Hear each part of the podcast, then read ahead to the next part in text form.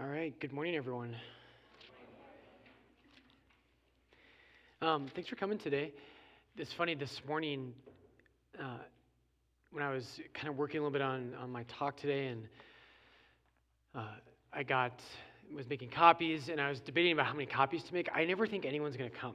I'm always amazed. I was like, I was like, well, I'll make, I decided to make 70 copies of the handout I made, and I was like, we'll probably have like, you know, 40 left over or whatever. And so, anyway, thanks for coming. uh, we're going to open just in prayer, and I, we're just going to, I'm going to pray from Psalm 84. Some of you know that psalm, it's a very famous psalm, and it's a psalm that the Jews would pray as they went up the Temple Mount to enter the temple. Uh, Okay, so in the name of the Father, the Son, and the Holy Spirit, amen. How lovely is your dwelling place, O Lord of hosts. My soul longs, yes, faints for the courts of the Lord. My heart and my flesh sing for joy to the living God. Even the sparrow finds a home, and the swallow a nest for herself where she may lay her young at your altars, O Lord of hosts, my King and my God. Blessed are those who dwell in your house, ever singing your praise. Blessed are the men whose strength is in you, in whose heart are the highways to Zion. As they go through the valley of Baca, they make it a place of springs. The early rain also covers it with pools. They go from strength to strength. The God of gods will be seen in Zion. O Lord, God of hosts, hear my prayer. Give ear, O God of Jacob.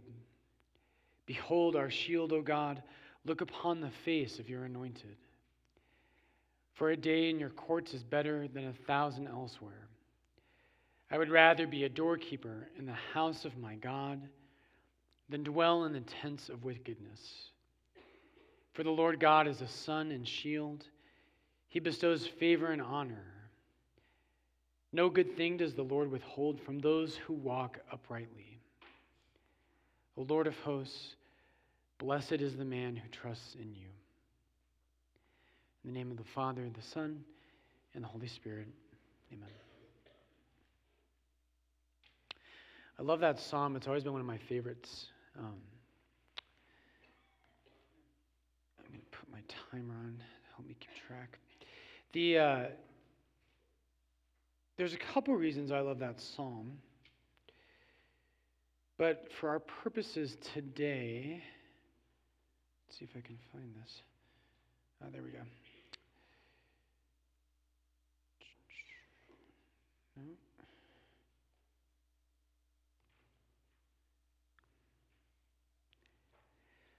For our purposes today, the reason I wanted to read that psalm this morning is it's a, it's a pilgrimage psalm. And we talk about this a lot at Lord's, but the Christian life is a pilgrimage. It's, it means that you and I have a place that we're going towards. And the, the Jews, three times a year, the Jews were commanded that they had to go to the temple in Jerusalem and they had to appear at three different feasts. They had to be present at Passover, at the feast of what's called booths or tabernacles, and they had to be present uh, at the feast of Yom Kippur, the Day of Atonement. And so the, the Jews, three times a year, wherever they lived in Israel, they would walk to the temple in Jerusalem. And some of the Psalms, right? The Psalms are kind of the hymn book of the Jews. And some of those Psalms that are written in here are uh, pilgrimage Psalms. And that's what Psalm 84 is. And so the Jews are on their way to the temple, and they're building up that desire in their heart. Uh, and as they go, their hearts are longing. And I love what it says there one day in your house, O Lord, is better than a thousand elsewhere. I would rather be a doorkeeper at the house of the Lord than dwell in the tents of the wicked. So, really beautiful psalm, and it's one that really uh, relates to what we're going to talk about today, and it relates to our life as Christians, about what it means to be a Christian. So, today, the basic question I want to ask you, and we'll work through this, is what is the direction of your life? Where are you going? Lent is meant to remind us of that, and it's meant to remind us of on this pilgrimage It's meant to reorient us that you and I have a direction, we have a place we're headed towards. Right? The Jews were on, they would go to the temple. You and I have our own direction and our own pilgrimage. Now, to frame this, it's always good to start with a couple stories. So, we're in Lent, and when, when we think of Lent as Catholics, right, we always think of what are you giving up? What are you giving up for Lent? And as a priest, the pressure is always on right? You've like got to have like the best thing you gave up, better than anybody else. And, and I never do. I just gave up alcohol this year because it's good for me, and uh, it's a really good thing. Um, but like in previous years, I would try to do creative things. You know, um, one of my friends in college gave up motorized transportation because he wanted to have like the coolest penance that he had for Lent. Didn't work too well. was just kind of stuck. it's true. But it's easy, it's easy for us, I think, when we think of Lent, we, that's what we tend to think of is, what are you giving up this year? And that's a good thing. And it's actually essential. We are, we're really weak, by the way, about penances. People say to me all the time, Father Brian, I'm just not good at penance. I'm like, that's the point. Nobody's good at it. It's supposed to rub, it's supposed to be difficult. None of us are good at it. But the point isn't penance in and of itself. Uh, none of us like to do penance. It's always tough, it rubs against us. But penance is only going to make sense if we understand where we're going. The early church, and the reason I say we're so weak is I love to read about the, the earliest Christians. And you can read about them both in the New Testament, but you can read them also in some of the really early writings that we have from the church. And we know that the earliest Christians they fasted two days a week throughout the entire year. They fasted every Tuesday and they fasted every Friday. And I'm like, I'm pretty close to like Ash Wednesday and Good Friday. You know, I got two days a year. They had two days a week. I'm a total chump. But here's what I want to do today. What I want to do is, brothers and sisters, I want us. I want to talk about that beautiful word, and it's going to relate again to our direction as Christians in our lives. But that beautiful word, conversion. And the, the word, it's, it's in the New Testament, we're going to start with this a little bit. The word of the New Testament is metanoia. And uh, if you go to Lord's, you've heard me say this before, probably. but meta, we know that, that word meta in Greek, you hear it all the time, at least every once in a while. Meta is the word that can mean change in Greek right? So, um, metamorphic rock, right? Morphe is uh, the word in Greek for form, and meta is to change. And so, um, meta, metamorphosis, for instance, right? You think of like, right? I'm trying to remember back to when I was like in biology as a like kid, right? The butterfly or the caterpillar turns into a butterfly, goes through a metamorphosis. Metamorphosis means a change of form in Greek. Meta and morphe. Morphe is form, meta is change. So the word we're talking about is metanoia. And it's a weird word to translate. It's translated all kinds of different ways depending on what Bible you have, and it's been translated different ways in the history of Christianity. So St. Jerome in the fourth century, when he translates the Bible from Greek into Latin, the New Testament, he translates that word as do penance. This is the word Jesus uses, by the way, after he goes through his trials in the desert. He comes out of the desert, and in Matthew chapter 4, he comes out and he says, Repent and believe in the gospel. And the word there is metanoete, metanoia, repent convert. And metanoia, and here's, and here's what will launch us to this next phase So meta is to change, and then noia is the word for your mind. Think a different way. Right? Be transformed. Think your mind. You need to learn to think, to see life in a different way. That's metanoia. A good word for it is conversion. So it's always good to give credit where credit is due. I didn't. I should have brought the book. Basically, everything I'm going to tell you today is stolen from Pope Benedict. So I wish he were here because he'd do a way better job. But just to let you know, none of this is from me. This is all straight from Pope Benedict. And it's taken from a book that I, it's a tough book. And so I don't really recommend it. But if you want a really challenging, if some of you have a background in theology and you want a challenging book, it's a book called Principles of Catholic Theology. And that's basically everything we're going to talk about is taken from that this morning. So, one more story. When I was a college kid and I was going through my conversion, we call it that, right? And we'll, we'll flush that out in the next you know, half hour or so. Um, when I was going through my conversion, my, I was just on fire, right? My heart opened up and I was starting to see the world in a new way. I was starting to think about life in a different way. My mind was going through a change. I was starting to think maybe life's about something other than what I usually think it is. And but there were still kind of parts that were just normal, Brian Larkin. And so I was in this Bible study at the University of Colorado. And it was with Focus. And Focus was very, very new then. And it was very, very small at CU. There were about 10 people who were involved in Focus total. But it was a little bit bigger at the University of Northern Colorado in Greeley. And once a month, they would have these kind of like our encounter nights. They would have praise and worship. I don't think they had adoration, but they had praise and worship music, and they'd have a talk, and then there's just a lot of social time. And there were girls there. And I was very excited about that. and so my Bible study of guys, we used to drive up once a month to Greeley to go to these nights they would have. And my, one of my favorite stories is, is that one night we were doing that, and it was only me and my buddy Jason, who ironically is also now a priest. And we were driving, I always say it didn't go too well. but we were driving, and we were headed towards Greeley, and we got in this one of those really deep conversations.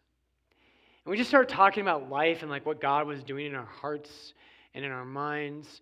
And we had all kinds of questions. And, and you know, you're just kind of like, what is life about? Where are we going in life? And we got in this conversation, and we, we, it got so intense that all of a sudden we realized that we were in Cheyenne. and we, we had completely blown past Greeley. And it's really embarrassing. I blame Father Jason. But we, we got up there and we, you know, we had to make that decision. Are we going to go back to Greeley? Are we going to still go to this, this night? And I actually can't even remember if we ended up going back or not. Um, but here's, I just thought of that story this morning, and I just wanted you to think about this. Where are you going in your life? We were headed somewhere and we just got off course, and it was a good one. It was a great night to be off course. But if you think about traveling and going somewhere in your life, where is your life going?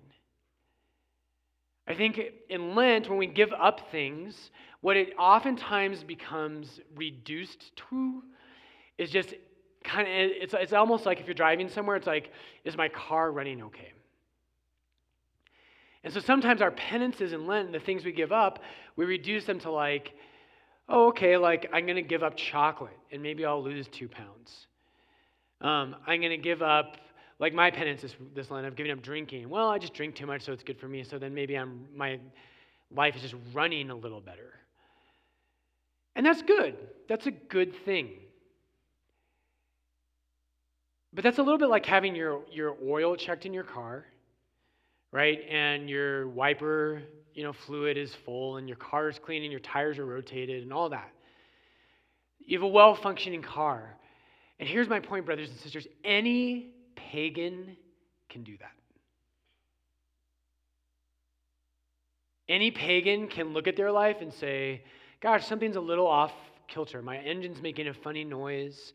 I need to put some oil in the car. I need to get it, you know, kind of taken into for, for just a tune up. The point of Lent is not to have your car tuned. The fundamental point of Lent and of the Christian life in general is where are you going? What's the destination of your life? We were on our way to Greeley. We missed that completely. So many people, their engines are running, their cars clean, right? We all know pagans who are impressive. They have a well oiled machine of a life, but they have no direction. They have no destination. And your penance is, brothers and sisters, if your penance is during Lent, what they're meant to do is not just to make your car run better. It's, it's great if your life runs a little better, if you're a little bit more fit, if you have better habits. Those are really important things. But it's not Christian. The Christian point is where are you going? Do you know the destination that your life is headed towards? So, Pope Benedict, and Cardinal Ratzinger, he wrote this book before he was a pope.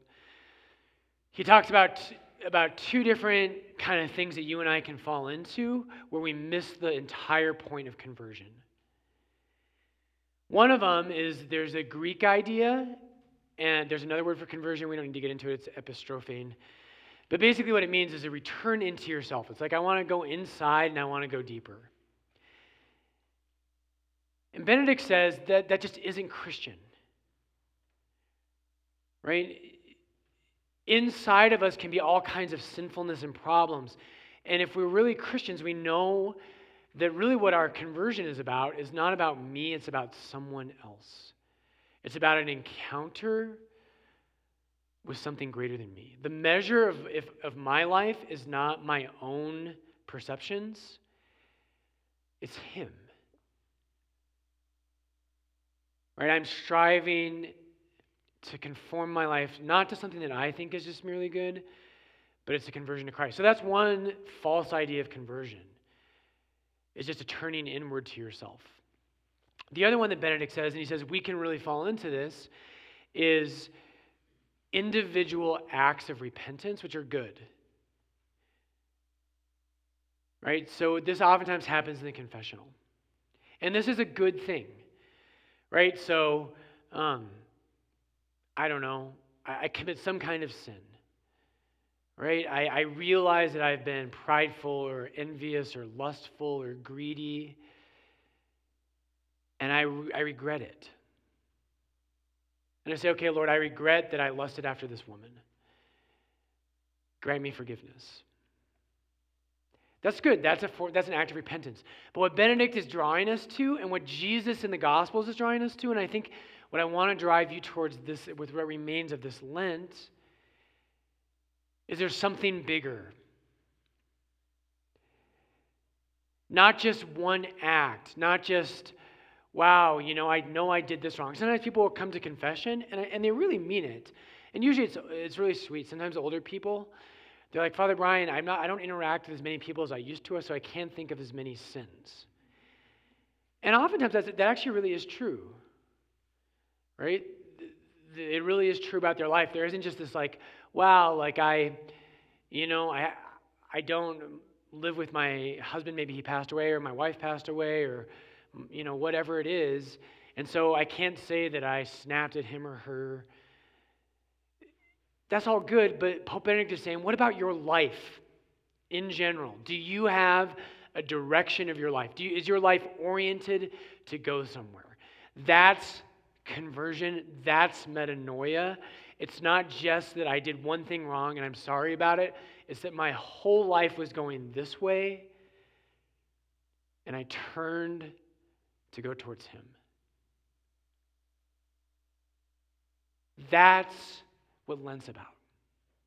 That's what the Christian life is about. So let's read uh, a quote from that, just your first quote. There's going to be too many quotes today. I always hope, you know, like I said, Pope Benedict, and he's just denoted as Ratzinger on the sheet. Ratzinger says everything better than I ever will. So some of these quotes are dense, but take them with you, pray with them, use them the rest of Lent.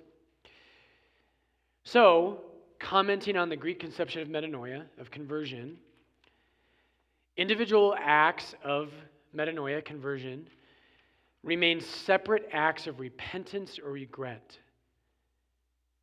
They never combine into a single whole, a single permanent and total turning of one's whole existence into a new way.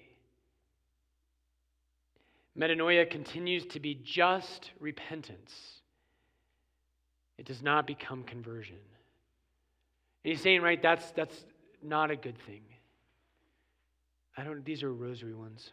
I don't know if we have any more. John, if, if you don't get a, a, one of these sheets, maybe look on with somebody. John and Brian can make copies if we ran out afterwards if you want one.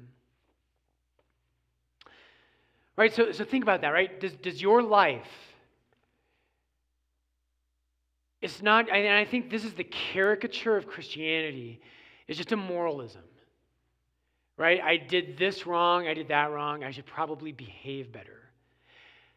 Again, brothers and sisters, that is not Christianity. Christianity is not just a moral system. Christianity is fundamentally it's that my life changed and it turned toward a person.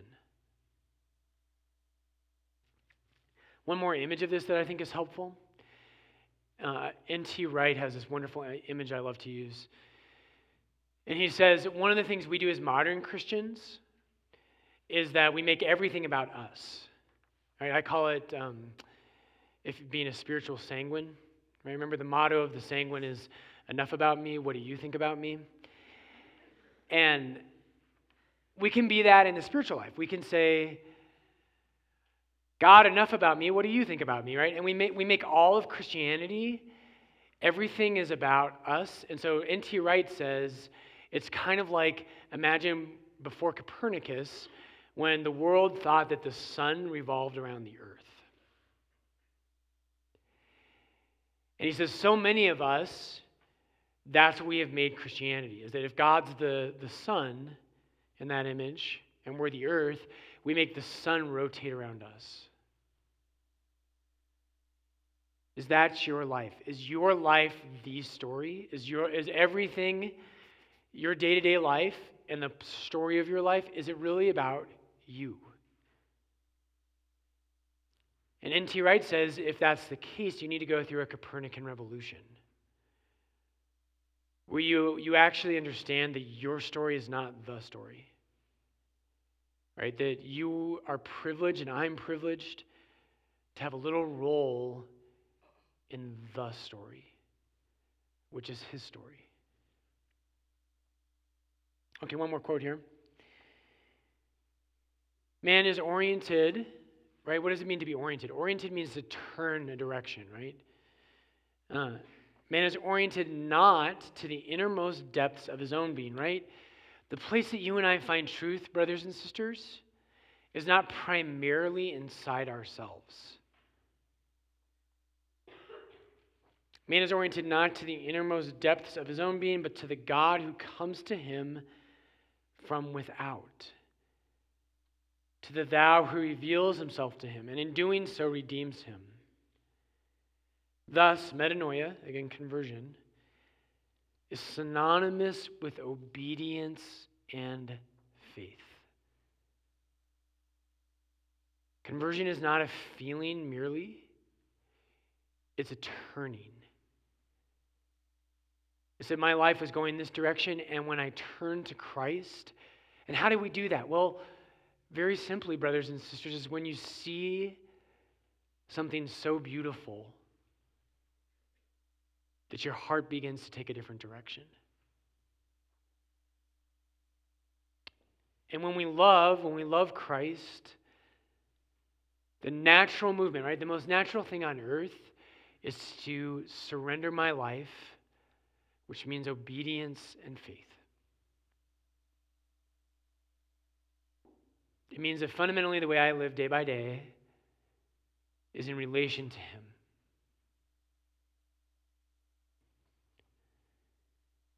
From this fact, it is immediately clear that metanoia, conversion, is not just any Christian attitude, but the fundamental Christian act per se. Understood admittedly from a very definite perspective, that of transformation, conversion, renewal, and change. To be a Christian, one must change not just in some particular area, but with, without reservation, even to the innermost depths of one's being. To be a Christian doesn't mean I have one area of my moral life that when I fix that, I'm a good Christian. To be a Christian means that Jesus Christ is the center of my life. And day by day, what, what the way I live is I walk towards Him. And so, and as we walk towards Him, right, we might have, we should grow in those individual areas of, of morality. But most of us struggle. Right? There's one, maybe one area of my life isn't fully there yet, or another, or maybe, you know, if you're like me, maybe you feel like 20 areas of your moral life are not fully there yet but you're fundamentally on your way towards Christ. That's conversion. If you don't get that, and, and think about this briefly, we're not here today to, to think about the world, we're here to talk about you. Where is your life? Where's your heart? Where's your soul in relation to the one who is the way, the truth, and the life? But because you and I have gotten this wrong, and because the church and Christians in general, that we failed to really convey this, this is one of the many reasons that we live in this world where no one thinks any religion is different from any other. Because if Christianity is just about having a moral life and a moral checkbox, guess what? A Buddhist can say the same thing. A Hindu can say the same thing, a Muslim can say the same thing, an atheist can say the same thing. And if you watch the media a lot of times, they'll use that argument. They'll say, oh, these Christians, they just think, they think you can't be a good person without being a Christian. And they say that's just not true. And they're right. right? I can't stand Christians. No, just kidding. Lots of people, anybody can live a good moral life. That's not what it means to be a Christian. Only when our good moral life is understood as there is a God who is truth, goodness, and beauty himself. And the reason I live a good life, right, the reason I try to overcome my greed and my envy and my vanity and my lust and my hatreds is not because they're just wrong in themselves it's because I've seen God.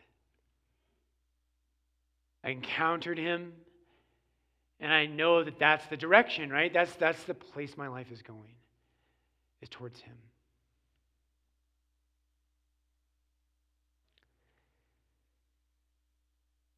Now here's and here's the hard part. So next quote from Ratzinger here.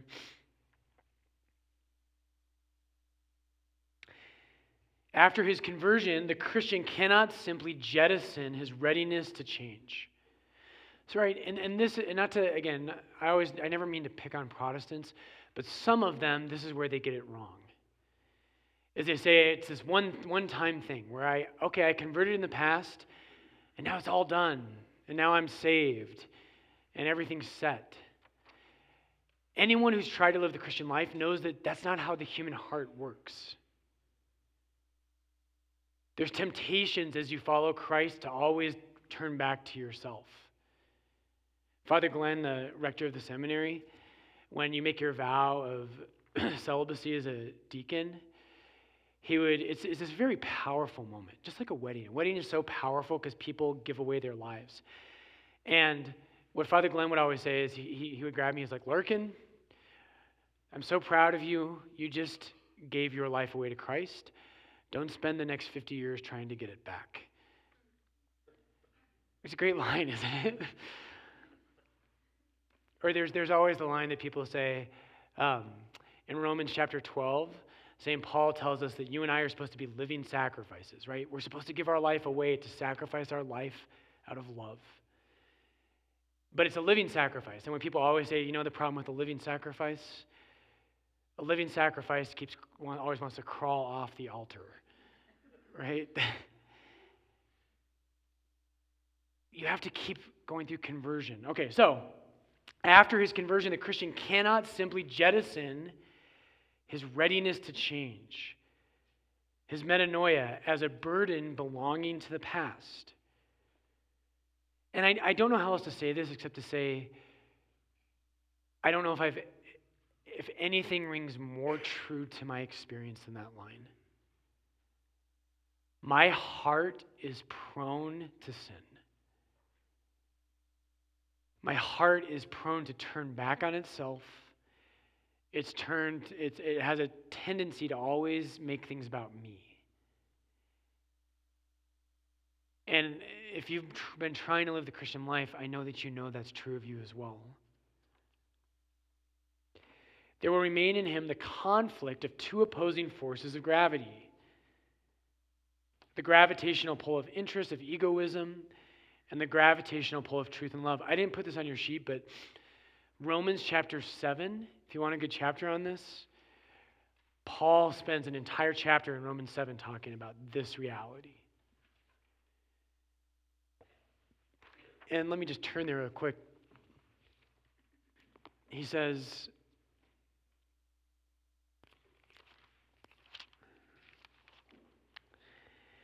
So, starting verse 13 is this section, but I'll skip a little bit ahead. He says, I do, in verse 15, he says, I do not understand my own actions. You ever feel that way? You're like, gosh, I just don't know why I did that. So I do not understand my own actions, for I do not do what I want. Don't you wish it was just easier? You're like, you love Jesus, and you say, Lord, I don't know why I just can't seem to forgive this person. I don't know why I judge Father Brian in my heart every weekend. I don't know why I, you know, I don't know why I snap at people. I don't know why I do this. I do not do what I want, but I do the very thing that I hate. And Paul goes on and on, and I'll, I'll leave that to your reading in Romans chapter 7. But this is what Benedict's talking about, Cardinal Ratzinger. Inside of me, there's a war going on. There's an absolute war going on. And the most dangerous thing that you can have, like some of us feel bad. We're like, I feel like I should just overcome this battle. I can't believe there's still this battle in me. The most dangerous thing is not that there's a battle inside of you. The dangerous thing is if you don't think there is a battle in you. If you think everything's fine and there's, you know, I'm just kind of sailing through life, something's wrong. You have not been awoken to the spiritual battle. Inside of me, yes, of course there's good. Right? Fundamentally, in my heart and my life, like I want to be holy. I want to walk with Jesus. I want to be more selfless. I want to be someone who pours out his life for others. Right? I want to be chaste and uh, humble and someone whose fundamental reality is gazing on God and others and not about me. And I love that. And I also really, really love myself, right? And I really like last night. Have you guys had the Tillamook? You know, I always go to ice cream. I can't have alcohol during Lent, so I've resorted to Tillamook. Oh, it's amazing. if you have not had their ice cream sandwiches, they're kind of expensive, but they are amazing. I, had, I hosted a dinner the other night. I was like, oh, I need some kind of dessert. So I was like, I'm just going to get ice cream sandwiches. And nobody ate them. And I was like, yes. right? they are, they're incredible. But anyway, that's not a big deal. But I, that's just in me, right? There's just part of me that's just about me. That's, that's what Pope Benedict, Cardinal Ratzinger is talking about. So again, we're in the middle of that third quote from the top. There will remain in him the conflict of two opposing forces. There's two things inside of me There is a love of God and there is a love of myself. And not the, not the kind of healthy love of self, but the, the evil, I am everything love of self. The gravitational pull of interest, egoism, of, and then the other of truth and love. The first is always the one most natural to him, right? The, the selfish love.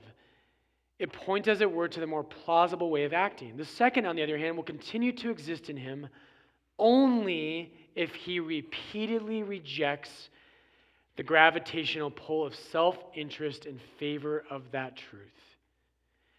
Now, I'm going to stop with that quote right there, but Right? So, so Ratzinger says the only way the other one's going to remain in you, the only way that other love, that other gravitational pull, is if you deny yourself. Jesus says in the gospel, if anyone would be my disciple, let him take up his cross daily and come after me. That's what he's talking about. Do you want to be a Christian? It's not something that just, it did happen at your baptism, but it didn't just happen then. It has to happen over and over and over. Okay. I always am overly optimistic about what I can cover in my time. So let's, let's read the quote from Origen. And, and again, brothers and sisters, what I hope to do this time, you know, Lent is not just about, the church gives it to us as a gift. It's not just an obligation, it's a gift to you. And the church, and people will come to me and they'll say, Oh, Father Brian, I, I messed up on my Lenten penance. And I understand that happens. And, and yeah, well, pick yourself up. But just remember, it's not about the penance. The penance is good, but it's a help to say, Is my heart about you? Jesus, my the normal thing that happens in my life day by day is I forget that my life is not about being efficient. It's not about having a nice house. It's not about having a big bank account. It's not about pleasure or power or comfort. And I forget that every day.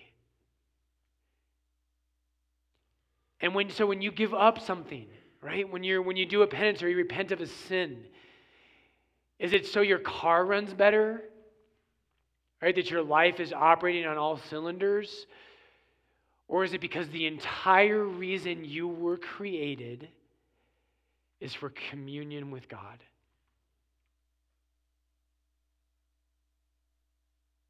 I don't know if it's just because I'm, you know, I'm pretty soon going to be jettisoning or exiting the, the 30s. And so, but, but I think a lot about midlife crises sometimes in terms of the Christian life. And I'm pretty convinced of this. I, I think the whole reason mid, a midlife crisis happens to people is they work their tails off. And they work their tails off to make sure their car's running right. They develop good habits, they get ahead at work, they hope to marry the right person. They try to get their kids to have good habits and to teach them what's right. And they have all these like little good things. But at a certain point, you, you get to an age in life and you say, but is there an ultimate purpose? Yeah, we had a great vacation last year in Hawaii, and I really like my new BMW, and People at work love my hair, right? I don't know, whatever it is. But at a certain point, you say, Is there something more? Yes, there is.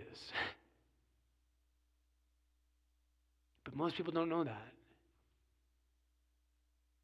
And so, if you if you mess up the little things, brothers and sisters, right? It's not that they're unimportant.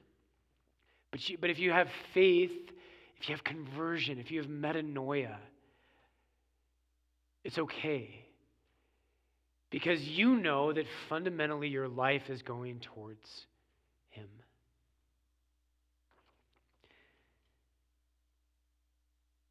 So, Origen in the middle of the front page quoting John the Baptist prepare the way of the Lord.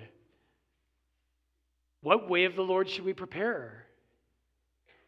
A bodily way? But is it even possible for the Word of God? By the way, when we hear Word of God, and again, we live in a Protestant culture where Word of God means the Bible. That's not what that means for Origen. The Word of God, and the reason it's in all caps, is not that it's the Bible. The Word of God is Jesus Christ. He is the Word of God. Is it even possible for the Word of God to travel along such a route? Is it not an internal road to be prepared for the Lord? And straight and even paths built up, built up in our heart. This is the way by which came in the Word of God. And I love this, which dwells in the capacity of the human heart. Great and spacious is the human heart, incapable of holding a great deal if only it is clean. Love that line. Right, so, brothers and sisters, what's Lent about? Fixing your life, and all of us need to fix our lives. And we have to do it over and over and over again. We have to work on our hearts. But one of the dangers we have is that we get our car all, we get an oil change and new tires, and it's clean and everything's running smoothly. But we have nowhere to go. We don't have any direction. And then, and, and if you don't know where you're going, all that work you did on your car is pointless. A, car is a vehicle to get you somewhere. Your penances are a vehicle to get you somewhere. And so Lent isn't about your penance. It's your penance helps. Your penance is about him.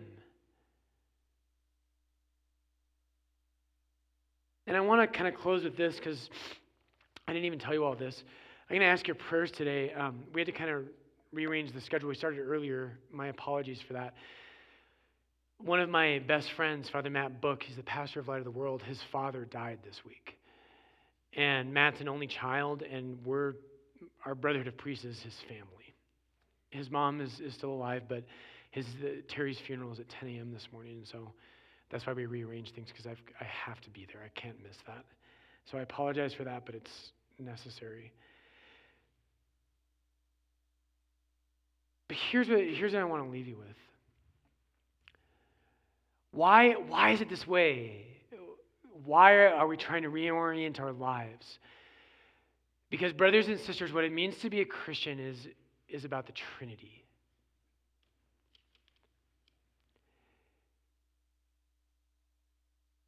It's about the Trinity. And so, what I mean by that is this is that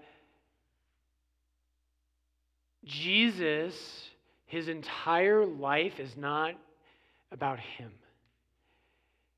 His life is always, he only understands himself. And if you read the Gospel, this is a wonderful thing to do. If you want a wonderful thing to do with the rest of Lent, pick up the Gospel of John or any of them. We're in, we're in year B this year, so the, the readings at Mass are from the Gospel of Mark. But pick up a Gospel and ask yourself the question look for how Jesus understands his existence only in relation to God the Father.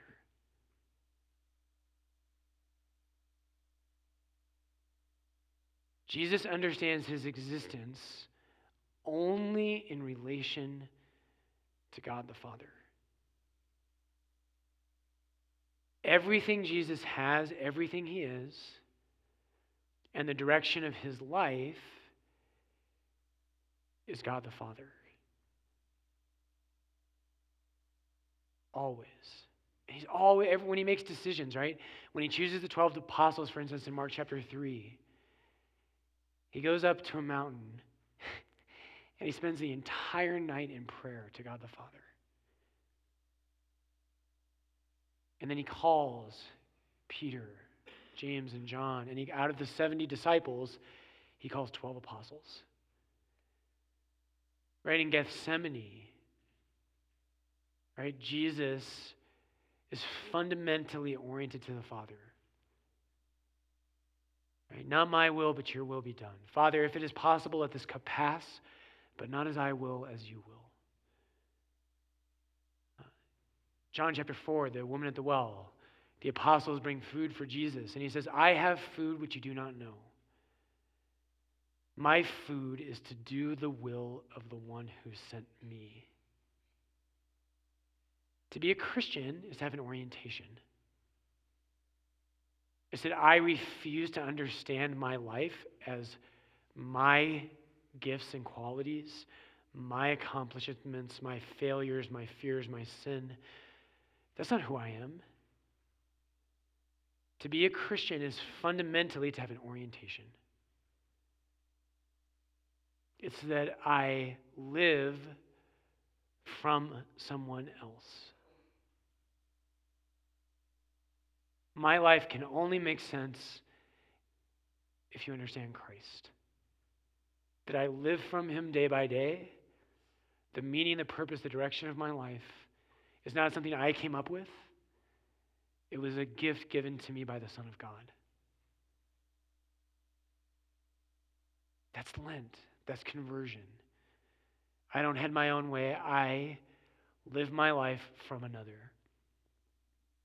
Origen has another great quote. I didn't put it on here. And he says, he said, Blessed is the person who is ever born of God. And he says, this can be explained in reference to the Savior. So when we go to Mass on Sunday and we say the Nicene Creed, uh, we talk about, I believe in Jesus Christ, and I'm going to get this wrong because you know when you say it outside of Mass, it's a lot harder. It's harder for me too. In fact, I always on Sundays I get nervous, and I because the the servers don't bring the book and hold it out for me, and you guys all stink, and you're not leading it, and I have to lead it, and I'm like, don't get this wrong. So I like really have to concentrate and like get it right. Uh, but I believe in Jesus Christ, His only Son, our Lord, who is conceived of the Holy Spirit born of the Virgin Mary. See, I'm getting it wrong already. Say that again. Before, born of the Father before all ages, begotten, not made. God from God. I can't, whatever, I'm mixing two creeds. this is awesome. This would be on our, um, what is that, like the outtakes clip? You know? but Origen says, there, there's a line in there where it's like, he's eternally begotten of the Father. Somewhere. Somebody said that. You know? and so Origen says that the Son is not begotten once. There's not like one moment in time where the Son flowed out of the Father. It happens eternally. And we believe that as Catholics. That eternally the Son flow, his existence comes from the Father. And Origen says, sorry, I get this is my emotions coming out, but he says the same is true of you insofar as you live from the Son. That Jesus, that the Father, that the existence of the Son of God is that the Father continually empties himself, and that is the Son. The Son is the outpouring of perfect love of God the Father. That's his existence. And so Jesus doesn't understand himself as having his own existence. He only understands himself in relation to God the Father. And that's how you're supposed to live. You do not have your own existence. You live from the Trinity, from the Son. That's conversion. Jesus, my whole life, and, I, and again, you know this about me, I feel this every single day. But there's growth. As I walk, and over the last 20 years of my Christian life, more and more I'm learning slowly to understand my Christian life is not just when I do right or when I do wrong. That matters, but that's not fundamentally what it is. Fundamentally, it's coming to understand that my life only makes sense because I live from the Son of God. Everything I have flows from Him. Okay, I need to wrap up, but let me. I put a bunch of quotes from Peter on there, and the reason I put that there, we didn't, have, we didn't get to it because I'm long winded. Peter, I just want you to see that Peter's life is an ongoing conversion. It's an ongoing metanoia.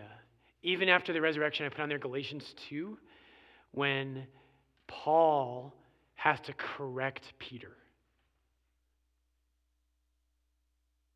Because being a Christian means over and over again, I have to convert. I have to have a metanoia. I have to think differently. My penances are not just about my car running more smoothly. My penance is that my heart has to remember what it means to be Brian Larkin. And what it means to be Brian Larkin is that everything I am and everything I have flows from God in love. And that's the purpose of my life.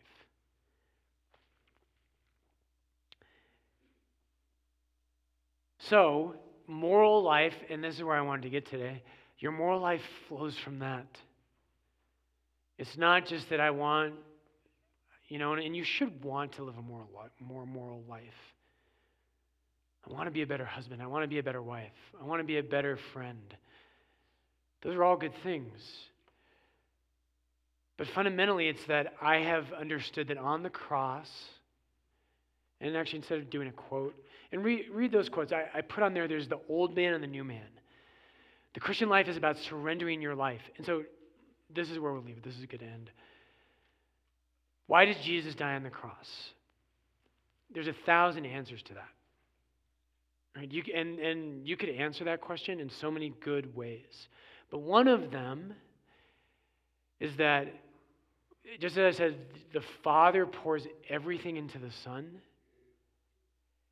Jesus understands his life as being totally from the Father. Everything he is is oriented towards God the Father. And so Jesus, what he does not just on the cross, but what he has done eternally from before time began is the Son pours his life back to the Father.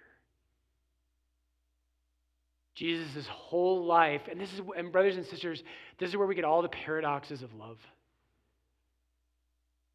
Right? And this is built into your heart. When you love someone, what you naturally want to do is you want to lose your life for them. And when you fall in love with someone, you actually look forward to losing what you have and giving it to them. And the reason that you have that desire is because that's how the Trinity works. Love is a, a, loss of self and giving everything you have to someone else.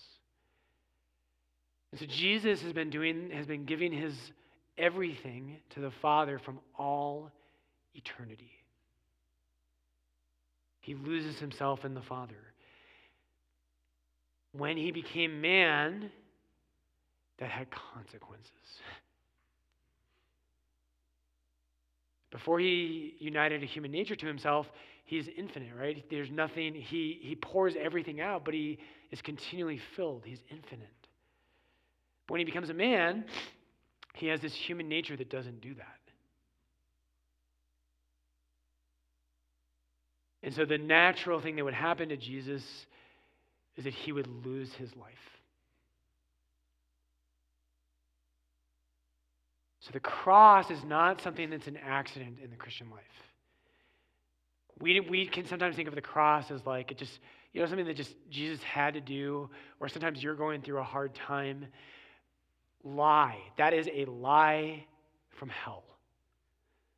The Christian life is the cross. The Christian life is I am oriented towards God, and what that means is I lose my life.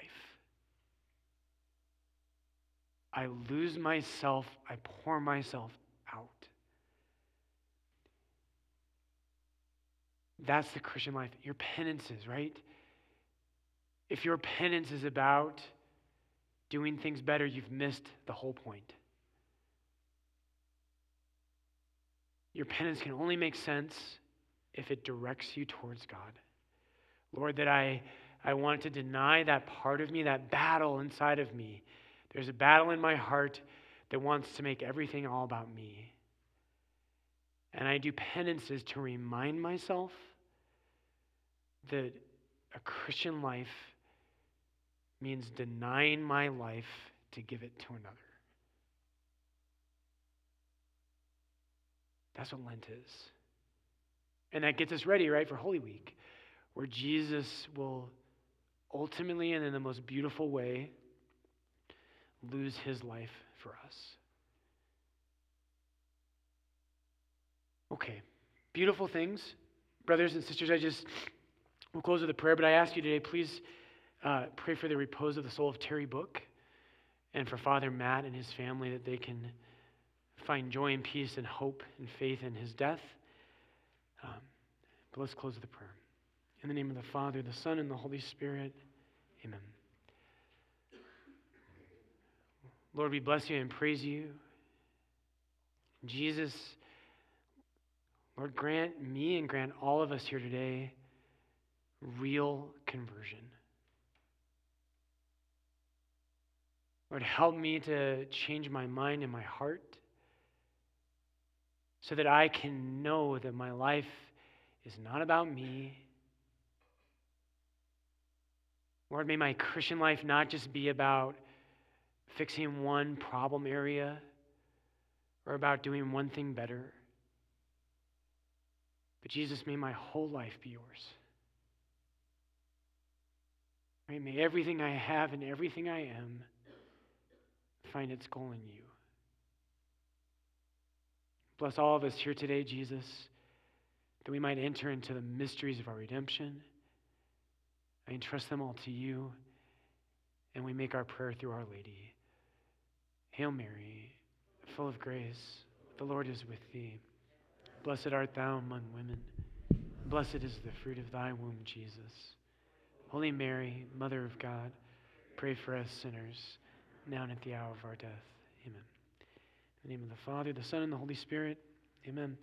Thanks for coming, everybody.